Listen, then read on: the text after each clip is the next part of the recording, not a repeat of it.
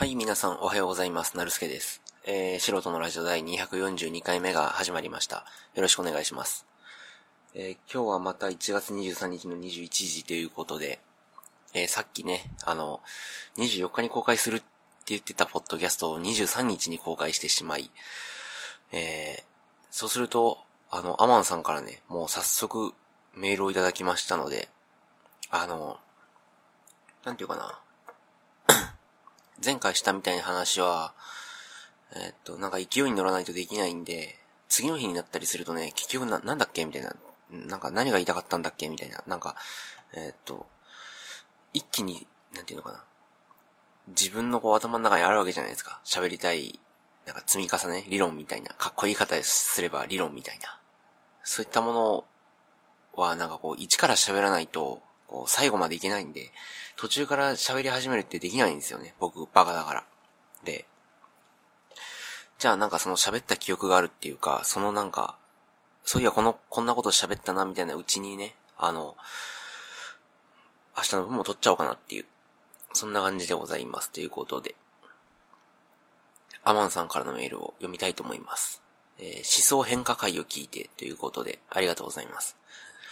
えー、リベラルで多様性に富んでる人、うん、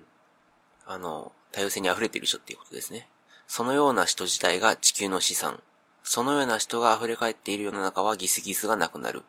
みんなが安心して暮らせる世の中のベースになるのがそのような人々。なので、そのような人になることが人生のハイスコアでもある。自分の人生のハイスコアを目指すことが人類全体にも貢献することになる。で、そのような人になる訓練として過度のなりきりが有益である。で、その訓練には現在の新聞の形態が適している。えー、私が聞いて師匠の言わんとすることをまとめるとこんな感じでしょうかね。私が勘違いしてたら教えてくださいということでありがとうございます。あの、あの、こういうなんかの、なんていうのかな、あの、復唱していただけるとすごい助かって、なんか、これに対してなんか、いや、そうじゃなくてこういうことです、みたいな。いや、あ、確かにそう言ったけども、こうかもしれないみたいな訂正もできるし、あとなんかこう、自分が言ったまとまりのない話を、こういう、ね、アマンさんみたいな方に、こう、短くまとめていただける、いただくと、なんか、あ、自分でも、あ、こんなことだな、みたいな、道筋が見えやすくなるのですごくありがたいですね。うん、で、リベラルで多様性に富んでる人、そのような人、と自体が地球の資産っていうことで、うん、そうですね。でもなんかリベラルで多様性が多様性が思ってる人ってすごいかっこつけた言い方しましたけど、もう本当にめちゃめちゃ単純に言うと、僕が言いたいその確信っていうのかな、僕がなりたい人っていうのはなんかもう本当に手垢のついたような言葉で言うと、なんか思いやれる人っていうのかな、なんか、うん、なんかそれがなんか。えっと、偽善的かどうかとか、そういった話はまあ置いといて、やっぱりなんか相手の立場に、相手のなんかこう、考えっていうのかな、それになりきって、なんかお金がないんだったら、食わしてやろうみたいな。で、その代わり自分がお金がなくなったら誰かが食わしてくれるでしょうみたいな、無責任な、言ってしまえば無責任な考えなんですけど、うん。なんかそういうのがいいんじゃないって。だからそれをめちゃめちゃ格好つけると、なんか、あの、多様性を持つ人みたいな。だから、俺も、俺もいるけどあなたもいるよね、みたいな。アマンさんみたいな人もいるし、みたいな。なんか、そういう、なんか、人は人、自分は自分じゃないけども、なんか、こういう人も い, いるっていう。うん。なんか、なんていうか、私は中流階級だけども、もっと年収にひゃくまんとかひゃくまんとか、もしかしたらなんか、あの病気で仕事ができなくて、もう、なんか、生活保護もらって毎日きちきちの人もいれば、えっと、医者で年収にせんまんで、まあ割といいもん食べてるって人から、ビル・ゲイツみたいな 大, 大企業の社長で、なんか毎日なんかいいもんばっかり食べてる、みたいなね。ビル・ゲイツがそうだとは言ってませんよ。うん、みたいな人までいて、それぞれの、それぞれの立場があって、それぞれの思想があって、それぞれできることとできないことがあるっていうことを大前提に、その、どんな社会問題を考える上でも大前提に持ってこれる人、っていうのが、僕はその資産、地球の資産になるんじゃないかなと思ってます。だからそれをかっこつけて言うとリベラルで多様性に富んでる人っていうことです。だから本当の意味でのリベラルとか多様性っていう言葉の意味は僕はあんまりよくわかってない。で、リベラルっていうのも、すごいなんか、分け道にそれますけど、よく新聞とかジャーナリストが言ってるリベラルっていうのは本当の意味でのリベラルなのかな、とか、うん、思いますけど。だからそんな小難しい話はしてないです。もっと、もうめちゃめちゃ単純な、もうバ、バカみたいな話です。僕が言う話は全部バカみたいな話だと思って聞いていただければ間違いはないかと。えー、そのような人が溢れ返っている世の中はギスギスがなくなる。ギスギスがなくなるっていうか、そうだな。僕は確かギスギスがなくなるって言ったな。でもなんかこう、さっきも言った通りなんか、えー、っと、もっと楽に暮らせる、気抜いて暮らせるんじゃないかみたいな。うん。もっと自由にできる、もしかしたらなんか、えー、っと、ものすごい極端な話をすれば、なんかこう、もし夢に挑戦してね、なんか将来例えばなんかミュージシャンになりたいみたいな夢に挑戦して、仕事に失敗して、なんか、まあ、バイトで食いつなぐけども、まあお金がなくなる日もあると。で、そういう時はなんか誰かがね、食わしてくれるみたいな。ってなると、そういったなんか挑戦？こういうことしたい、ああいうことしたいっていうその、一歩につながるっていう意味で、です。ギスギスがなくなるっていうのはね。だからもしなんかその、うん、心に余裕っていうか、うん。まあなんか、電車の中で赤ちゃんが泣いてもね、なんかまあまあいいんじゃないかみたいな考え、そういったなんか心の余裕がいいじゃないですか。で、多少なんかこう、えっと、俺が言えない人とかね、なんか肩ぶつかってなんかごめんが言えない人がいても、まあまあそういう人もいるなっていう、まあそういう人が、は、どんな社会になってもいなくならないじゃないですか。いなくなることは絶対ないと思うんで、なんかそういう人に対しても、まあなんかそういう人もいるなみたいな、ね、考えになればいいんじゃないっていう。みんながなんか、いや、そういう人を絶滅させようみたいな。そういう悪循環が僕は好きじゃないんですよね。なんかそういう心の余裕が欲しいな、みたいな。うん。で、その心の余裕はやっぱり、多様性とか、リベラルな人っていうのが、そうなんじゃないかなって。あの、リベラルってあの、政治的リベラルとかそういった話じゃなくて、本当に中立でどっちにも言ってないっていう意味のリベラルです。で、みんなが安心して暮らせる世の中のベースになるのがそのような人々。だから、そうかなって。まあ、それがベースの一部じゃないかなって思います。うん。で、無政府主義が理想だっていう話をアマンさんとね、この前、アマンさんとしたって言ったらなんか、アマンさんとポッドキャストに出たみたいな感じですけど、アマンさんとメールで無政府主義がなんか、あの、理想だですよね、みたいな。で、だよね、みたいな話になったと思うんですけど、まあ、それは、置いといて、まあまあ、安定した行政と安定した人々の心の余裕があれば、まあまあ安心して暮らせる世の中の一歩になるんじゃないかなとは考えてます。なので、そのような人になるのが人生のハイスコアでもあると。うん、そう、そう、そうかなっていう。えー、ベルに戻ると、自分の人生のハイスコアを目指すことが人類全体にも貢献することになると。うん、そう思ってます、僕は。そう、思ってますが、そう信じてますっていう方が正しい。うん。なんか、なんていうのかな。だからさっき、前回も言った通り、なんか変で、そういうところはなんか、共産主義的っていうか社会主義的で、なんかじ、そんな人間になって、例えば面白いもんができたとか、なんか、例えば僕が大金持ちになって、えー、っと、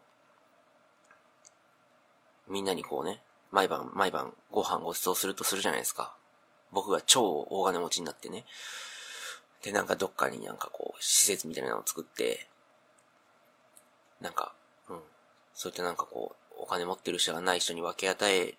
て、その人がなんかこう、例えば成功？僕がご飯食べさせた人が成功したりとか、なんかそういったなんかムーブメントがなんか新たなその社会制度の一部になったりとかして、もっとなんか生きやすい社会になったとしても、それは、僕の資産ではないよねっていう。だから、うん。だからなんていうのかな。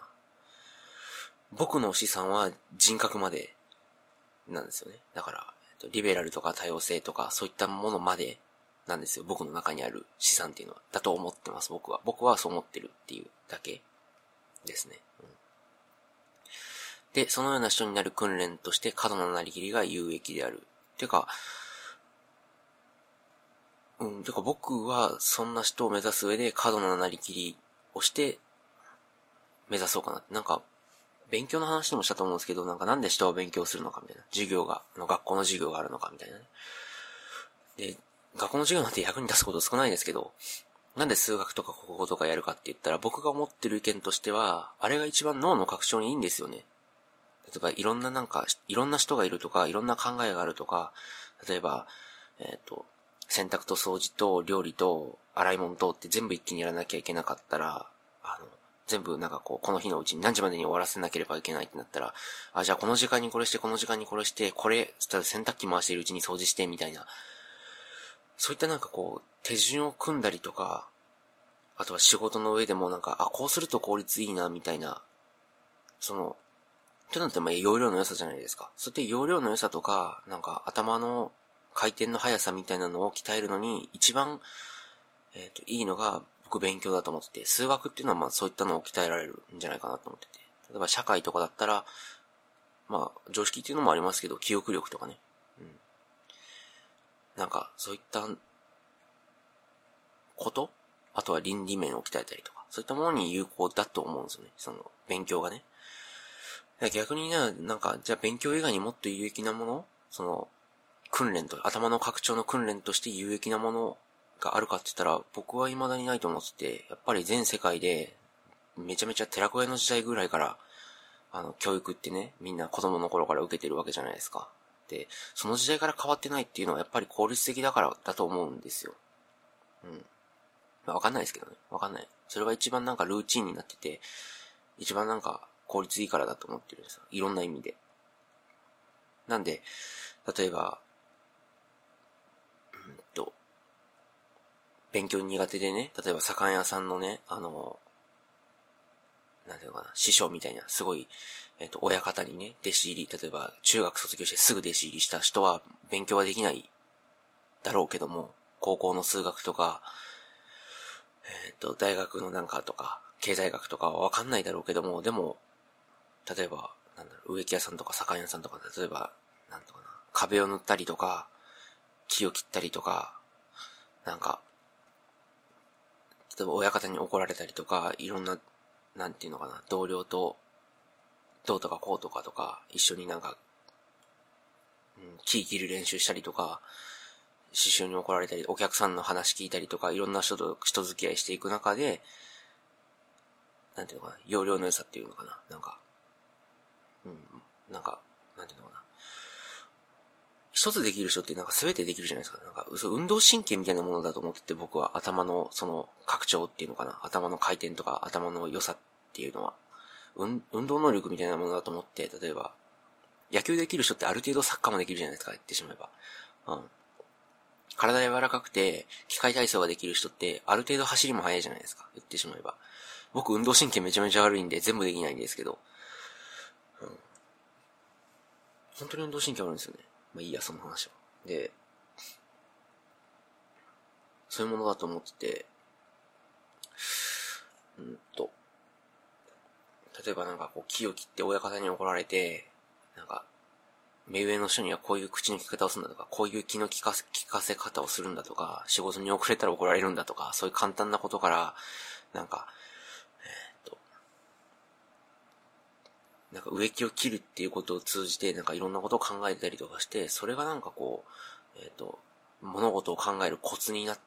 るみたいな。それがなんか運動神経と似てて、それがなんかサッカーやってるから野球ができるみたいな。なんか植木を切っていく上で木を切る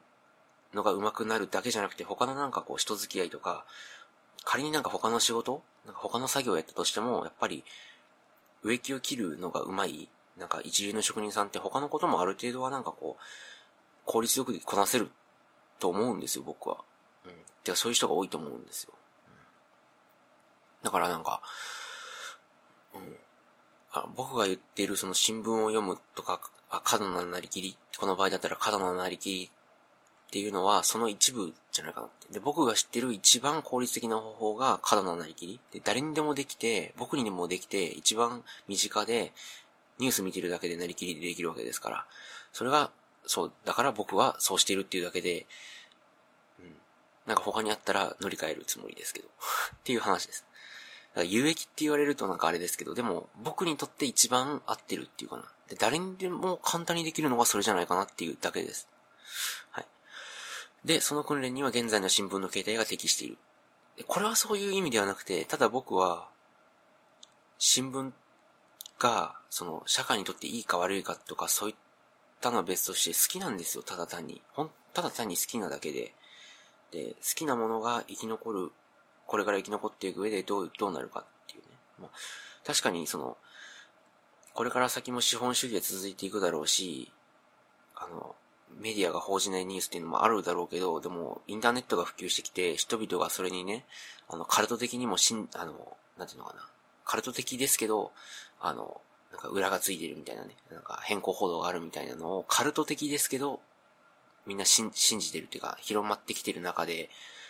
新聞社がもう一度、威信を取り返して、正しいものだけを、正しいものだけを、事実だけを報道するように戻る。うん、なんていうかな。話がすごいこんがら、こんがらがっちゃった。あの、新聞社がね、まあ、昔みたいに、正しい事実だけを報道するっていう方に戻っても、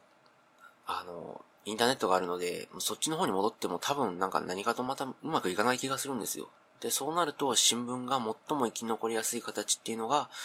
えっと、社説みたいなものを通、なんか通して新聞記事にするみたいな。だからそこにはなんか研究者とか、研究者とかっていうか、なんか、ジャーナリストとか、なんか専門家、専門家か、専門家みたいな人の意見とかが載ってる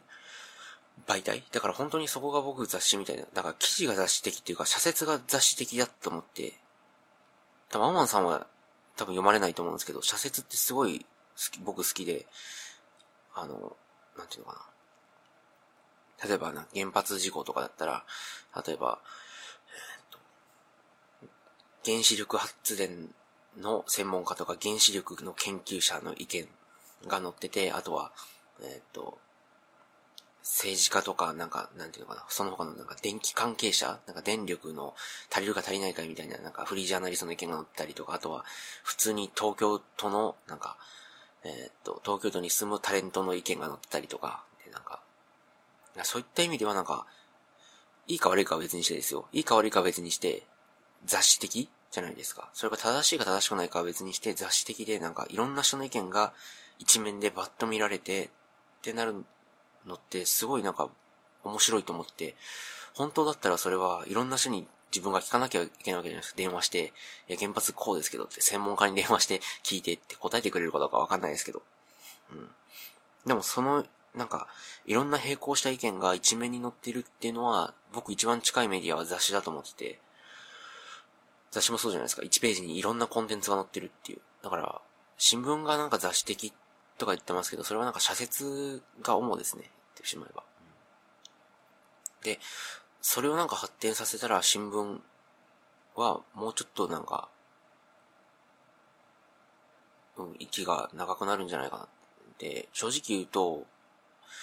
アマンさん新聞お嫌いみたいですけど、一、僕、日本で現存しているメディアで一番マシなのが新聞だと思ってるんですよ。新聞も大概ですけど、でも、インターネットのメディアみたいなのに比べたらもう全然段違い。で、新聞の方が、正確性もあるし、情報を知る上での正確性ももうダントツでいいし、速報性もいいし、うん、専門家もついてるし、なんだかんだ言ってまだまだまだ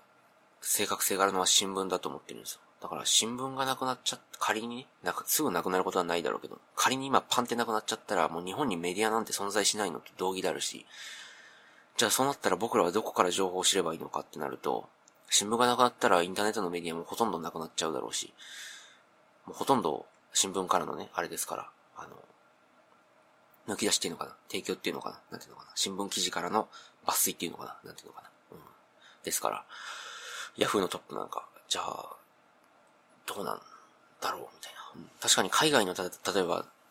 大統領みたいな、大統領ニュースみたいなのは海外の、ね、ニュースサイトを読めばいいのかも、翻訳して読めばいいのかもしれないですけど、日本のニュースをどこが報じるのかってなったら、やっぱり、新聞か エヌエイチケー かなっていう。話かなと。だから、えっと、その訓練には現在の新聞の形態が適している。あ、形態が適している。うん、いや、適してるとか適してないとかは別に、あの、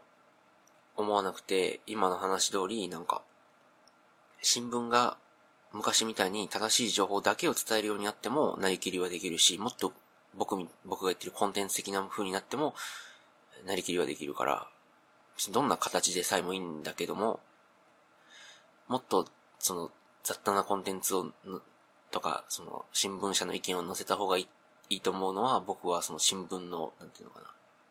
まあそういうのが好きだからっていうのもあるんですけど、これからの時代そっちの方、携帯の方がインターネットとの兼ね合いもあるし、適してるんじゃないかなって思ったりはしてます。では、メールに戻ると、私が聞いて師匠の言わんとすることをまとめるとこんな感じでしょうかね。私が勘違いしたら教えてくださいということで。そんな感じですね。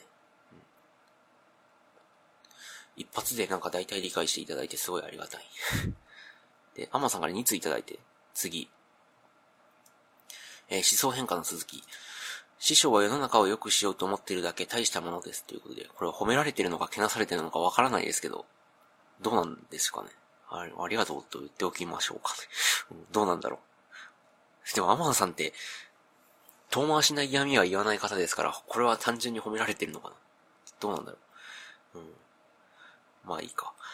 大多数の人は自分のことしか頭にないですからということで。いや、僕もそうですけどね。うん、いや、でも、もうわかんない、うん。どうなんだろう。自分のことしか頭にないですからって言われたら、僕の考えは偽善者的なのかもしれないってなると、自分のことだけなのかなって思ったりもします。私の世の中を良くする方法は、資本主義をぶっ潰すこと。うん、それは僕も思います。思ってきました。思いますってか、思ってきました。アマンさんの話を聞いて、思ってきました。なんとなく。貨幣を全人類が否定すれば秒殺ですけどね。難しいですね。でも、あ、そのヒントは足がかりがある人がない人に提供すればいいという風潮、風潮を作ること。これは本当にそう思います。金、知識、労働力、その他もろもろ、お互いが他人のために融通し合う社会。人間は性善説ですよ。ズルして提供ばかり受ける奴が出てくるから成り立たないという人がいるかもしれないけど、そんなことはない。やはり自分が何かを他人に提供して喜んでもらう、感謝される。それが自分の存在意義の確認になるわけで、多くの自殺者は自分が誰からも必要とされてないことに絶望して死ぬわけで、自分の存在意義が光り輝けるような社会こそが目指すべき社会ということで、ありがとうございます。てか、僕が言いたい、言いたかったこと、言いたいこと全部このメール、に書いてあってすごい、もう、なんか、感謝やら、取られたやら、なんか変な感情ですけど。あの、本当にね、あの、僕も、うん、ね、僕人間もは、性善説だと僕も思うんですよ。で、なんていうか、ズルして提供ばかり受けるやつが出てくるから成り立たないという人がいるかもしれないけど、そんなことはない。うん。でも、そうだな、そう、そう、僕はそう思ってますけど、やっぱり教育なのかなって思ったりもしますよね。うん。なんか、僕のこの発想、なんか自分の話をするのはやめようか。え、最後にしよう。この話をき、あの、終わった後に、僕の話に興味のある人だけ聞いていただければと思います。で、なんていうのかな、やっぱ教育じゃないかな、母親とか父親からの教育じゃないかなって思ってて、例えば、本当に余裕のない、家で生まれた人って、余裕のない人間になるじゃないですか。えっと、本当に口悪いこと言うと、なんていうのかな。なんか、せこいね。金がないせこい家に生まれた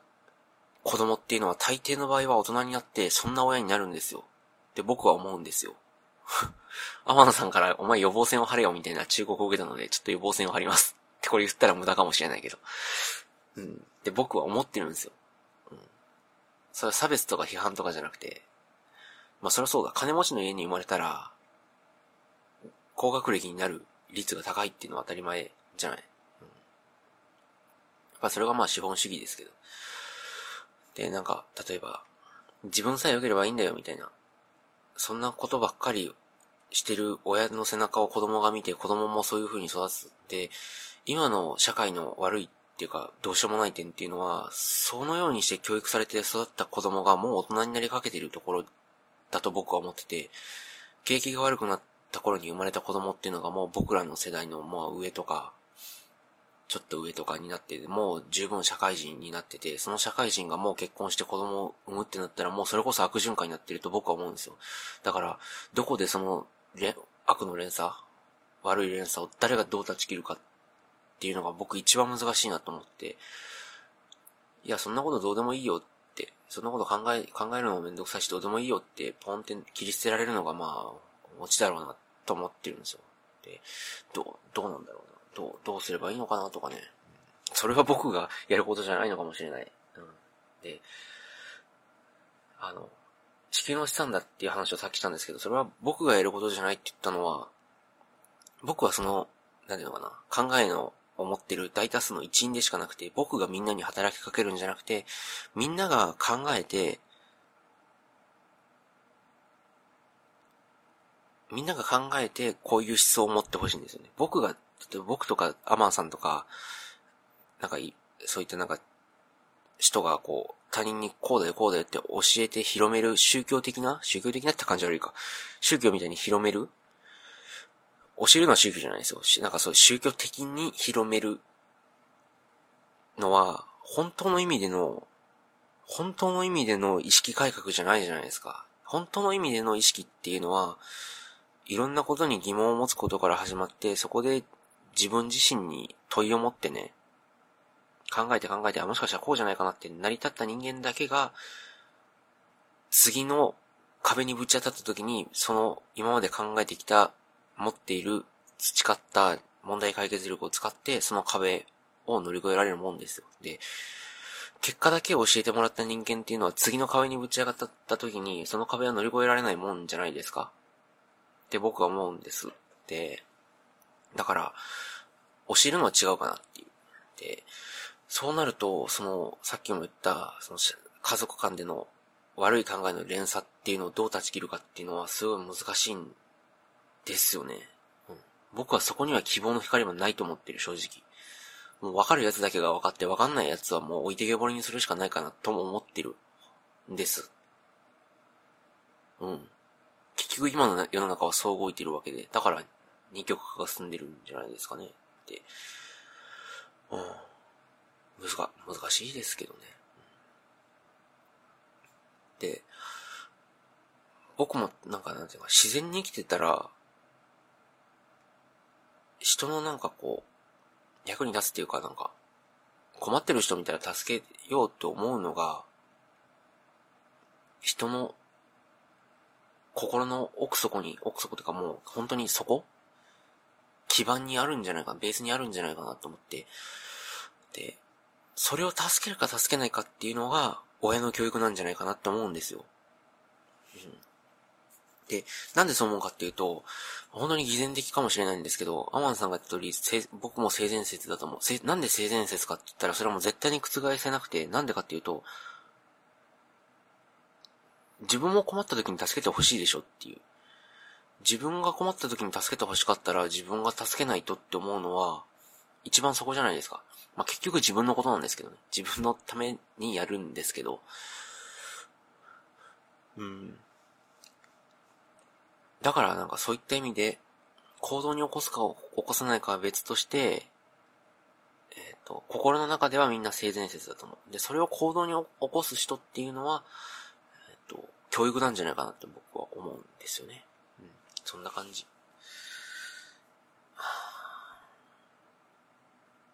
ですかね。うん。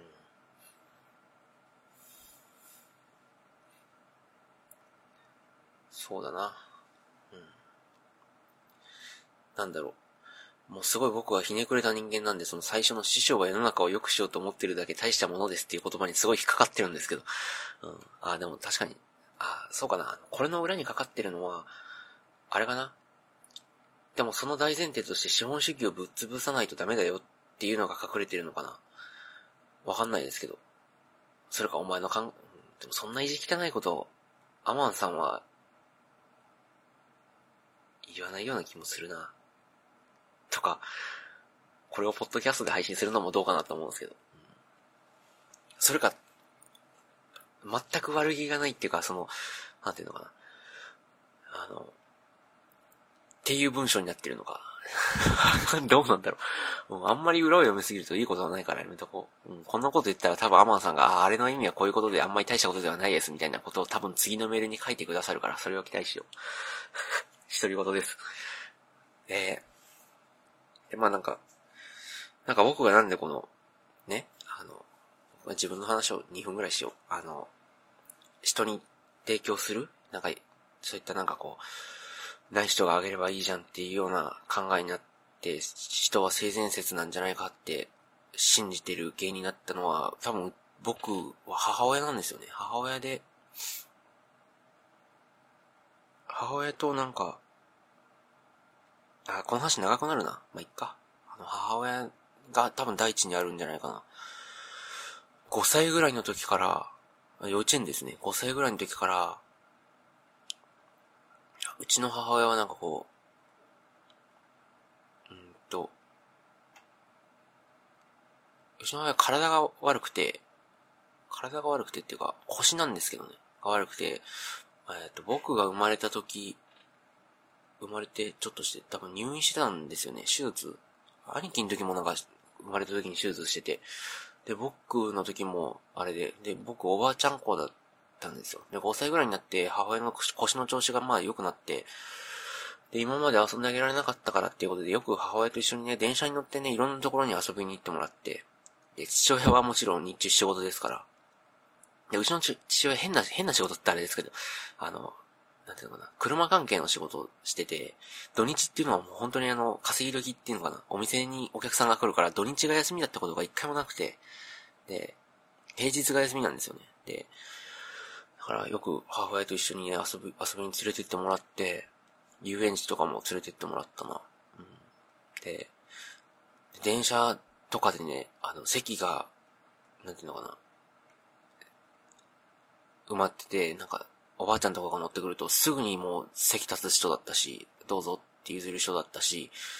あの、階段でね、おばあちゃんが、おばあちゃんとかおじいちゃんが荷物、重い荷物持ってそうだったら、あ、上まで運びますよって、もう、なん、なん、なんていうのかな、もう、さ、すっと言える人なんですよ、うちの母親って。で、それをずっと見てて、その背中をずっと見てて、あ、そういうもんなんだって。うん。一回多分母親になんか聞いたことがあって、なんで、なんでお母さんはそんなになんか荷物持つのみたいな。ななさいぐらいの時じゃないかな。ちっちゃい頃に聞いたら、困ってる人を助けるのは当たり前のことよって教わって、当たり前のことなんだ、みたいな。うん。困ってる人がいたら助けるのは当たり前よって言われたんですよね。そんで、あ、まあそうか。まあそら、それでなんか、理由もないけど、理由もないし、原理もないし、根拠もないけども、そういうもんなんだって思って。で、僕が中学生ぐらいになって、えー、っと、小学校ぐらいの時からもう学校が嫌で、僕は神経質な子で、この話前もしましたね。不登校になった話。すごい神経質なやつで、小学校ぐらいの時からもうなんか、教室ではなんかこう、ざわざわするじゃないですか。子供が、子供ですから走り回ったりとかなんか大声出したりとかして。それがすごい嫌で、小学生の時すごい、小学校の時行きたくなくて。で、中学校になったら、僕なんか、すごいなんかあれな言い方ですけど、中いちで、で、僕小学校の時から割と勉強ができてて、で、中学校になって、で、で、中学校入って、割と成績良くて、で、塾行って、塾に通わせてもらってて、で、塾の先生に、あ、このまま行ったらなんか、割といい高校なんか、関西ではいい高校行ける、行けるから頑張れ、みたいな。うん。じゃあなんか、いい大学行けるよ、みたいな。みんなが知ってる国立大学、こっちだったら京大、みたいなところに、あの、行くのも夢じゃない、みたいなこと言われて、あ、そういうもんかね、みたいな。うん、そういうもんかね、みたいな。で、やってたら、それもなんかプレッシャーになったのかもしれないですけど、なんか、で、中学校も相変わらずだし、で、ガーツン来ちゃって、もう行かなくなっちゃったんですよね。中学校の時。行かなくなっちゃってるか、行けなくなっちゃって。うん。中学校の校門の前まで来たら、なんか、あの、嘔吐するっていう、ね、なんかすごい、すごい原始的な体の拒否、拒否反応が出始めて。で、行けなくなって、で、ここでふたつ大きいことができて、ひとつは、まあ、フリースクール的なことに通って、そこの先生がすごい良くしてくれたのと、もう一つは彼女ができたっていうことですね。どっちから話そうかな。彼女ができた。彼女はすごいいろんなことを教えてくれて、まあ今の彼女ですけどね、ずっと付き合ってるんですけど、なんか、真面目、真面目じゃないですけど、なんか、うん、なんか、なんていうのかな。なんかいろんな楽しいことを教えてくれて、その子すごい頭のいい子で、今も頭のいい大学に通ってるんですけど、うん、頭のいい子で、でもなんかこういう考えもあるよみたいな、ね、こうだこうだみたいな。でいろんな音楽を教えてくれたりとか、いろんな楽しいことを教えてくれたりとかして、うん、なんかいろんなことを知って、あ、世の中こういう人もいっぱいいるんだみたいなのも知ったな、そっからな。で、でそのフリースクール的なところの先生二人いて、一人は勉強担当で、一人は思想みたいなものを教わって、で、その時に教えてもらったのは、勉強はやってこないと将来困るって言って、で、何が困るっていうと、今の君には分かんないかもしれない。その先生が言ったことね。言ったことをそのまま、えっと、勉強しておかないと、まあ、こ、あとあと困ることになるって言って。で、なんでですかって言ったら、うん、今の君には分かんないかもしれないけど、将来絶対困る時が来て、困った時にはもう遅いのが一番問題なんだって。うん。ああ、そういうもんかって。今思ったら、そう、そうだなってよく言ったぞ、みたいな感じなんですけど。で、なんか、一応、フリースクールで中学校に通わなくて、まあ、勉強はしてましたね。で、もう一人の先生はいろんな本を教えてくれて、哲学的な、あの、ソクラテスとか、無知の知とかね、あとは、最初なんか、文学から村上龍みたいなのとか、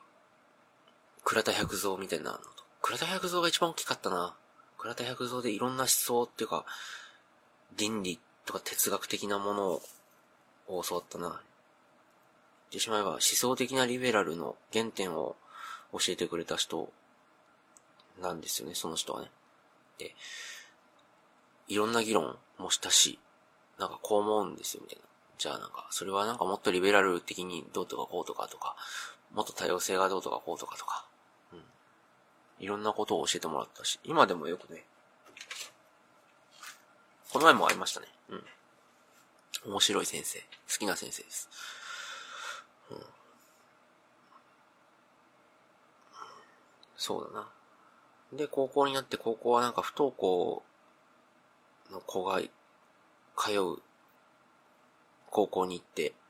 で、そこでの先生もすごい良くて、その先生とも今に、今もにかげつにいっかいぐらいのペースでね、あの、飲みに連れてってもらってるんですけど、うん、その時にできた友達がやっぱ一番、一番仲いいかな、多分。うん、でその先生は、もう、なんか、どん、その先生はどんなことを教わったっけな。あ、でも基本的なものだな。やっぱり中学校に通ってないからいろんなことが欠落してて、でもその欠落してるところを埋めてくれたのがその先生だったな。うん、なんか理論的なものの喋り方とか、そういったもの、うん、あとは、うん、うん、そんな感じかな。だから、だからなんかその、そんな感じのものがいっぱい集まって、今のなんかこの、ある人が内緒に出せばいいじゃんとか、そういった思想の一部、思想ができてるんですよね、僕は。思想の一部でできてるんですよね、僕はね。だからその原点は何かって言ったら多分、その、なんていうのかな、基礎とかを置いといて一番大きいのはやっぱりそのフリースクールであった、あの、いろんな、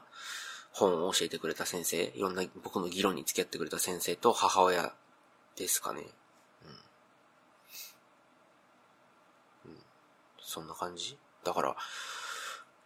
だから僕教育って一番なんか割と重要だと思って、多分僕、この母親が全然違う人で、そのフリースクールにも行ってなくて普通に中学校に行ってたらこんなこと考えもしなかったのかもしれないし、同年代の人と喋ってもそんなこと考えてなさそうなんですよね。だから、僕割とラッキーだったのか、それともこんな変なことを考えるようになって、アンラッキーだったのかっていうのはすごく、ま